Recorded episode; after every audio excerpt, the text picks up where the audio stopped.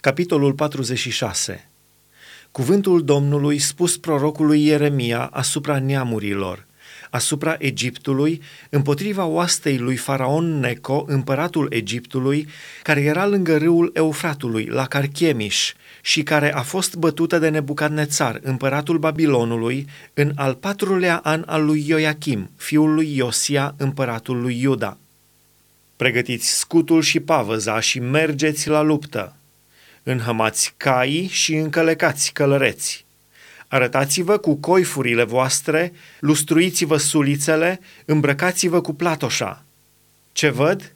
Li frică, dau înapoi, vitejii lor sunt bătuți, fug fără să se mai uite înapoi. Groaza se răspândește în toate părțile, zice Domnul. Cel mai iute nu scapă prin fugă, cel mai viteaz nu poate scăpa. La miază noapte, pe malurile Eufratului, se clatină și cad. Cine este acela care înaintează ca Nilul și ale cărui ape se rostogolesc ca râurile?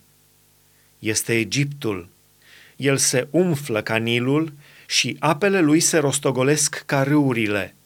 El zice, mă voi sui, voi acoperi țara, voi nimici cetățile și pe locuitorii lor suiți-vă cai, năpustiți-vă care, să iasă vitejii, cei din Etiopia și din Put, care mânuiesc scutul, și cei din Lud, care mânuiesc și întind arcul.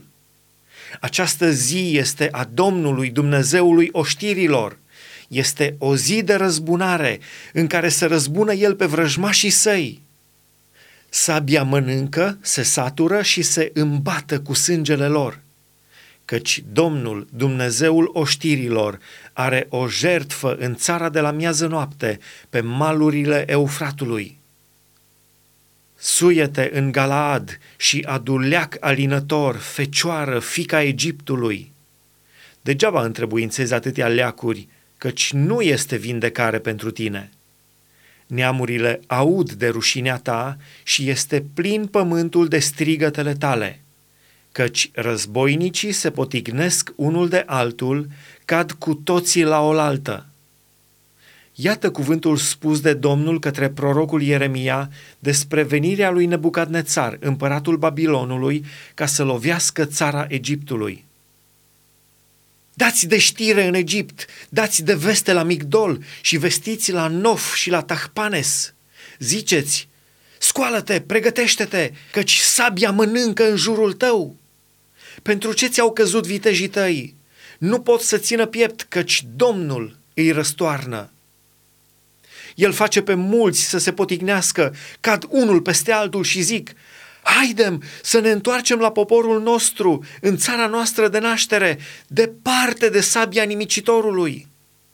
Acolo strigă, Faraon, împăratul Egiptului, nu este decât un pustiu, căci a lăsat să treacă clipa potrivită. Pe viața mea, zice împăratul, al cărui nume este Domnul oștirilor, ca taborul printre munți, cum înaintează Carmelul în mare, așa va veni. Făți ca la balâcul pentru robie, locuitoare fica Egiptului, căci noful va ajunge un pustiu, va fi pustit și nu va mai avea locuitori. Egiptul este o juncană foarte frumoasă, Nimicitorul vine de la miază noapte peste ea. Simbriașii lui, de asemenea, sunt ca niște viței îngrășați în mijlocul lui, dar și ei dau dosul, fug toți fără să poată ținea piept, căci vine peste ei ziua nenorocirii lor, ziua pedepsirii lor. I se aude glasul ca fâșitul unui șarpe, căci ei înaintează cu o știre și vin cu topoare împotriva lui, ca niște tăietori de lemne. Tăiați pădurea, zice Domnul, măcar că este fără capăt, căci sunt mai mulți decât lăcustele și nu-i poți număra. Fica Egiptului este acoperită de rușine și este dată în mâinile poporului de la miază noapte. Domnul oștirilor, Dumnezeul lui Israel, zice, Iată, voi pedepsi pe Amon din nou, pe Faraon și Egiptul, pe Dumnezeii și împărații lui, pe Faraon și pe cei ce se încred în el.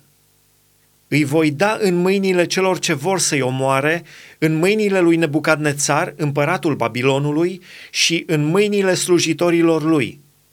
După aceea, însă, Egiptul va fi locuit ca în zilele de altă dată, zice Domnul. Iar tu, robul meu Iacov, nu te teme și nu te spăimânta, Israele, căci te voi izbăvi din pământul depărtat și îți voi izbăvi sămânța din țara în care este roabă. Iacov se va întoarce iarăși, va locui liniștit și fără teamă și nu-l va mai tulbura nimeni. Nu te teme, robul meu Iacov, zice Domnul, căci eu sunt cu tine. Voi nimici toate neamurile printre care te-am împrăștiat, dar pe tine nu te voi nimici, ci te voi pedepsi cu dreptate. Nu pot să te las nepedepsit.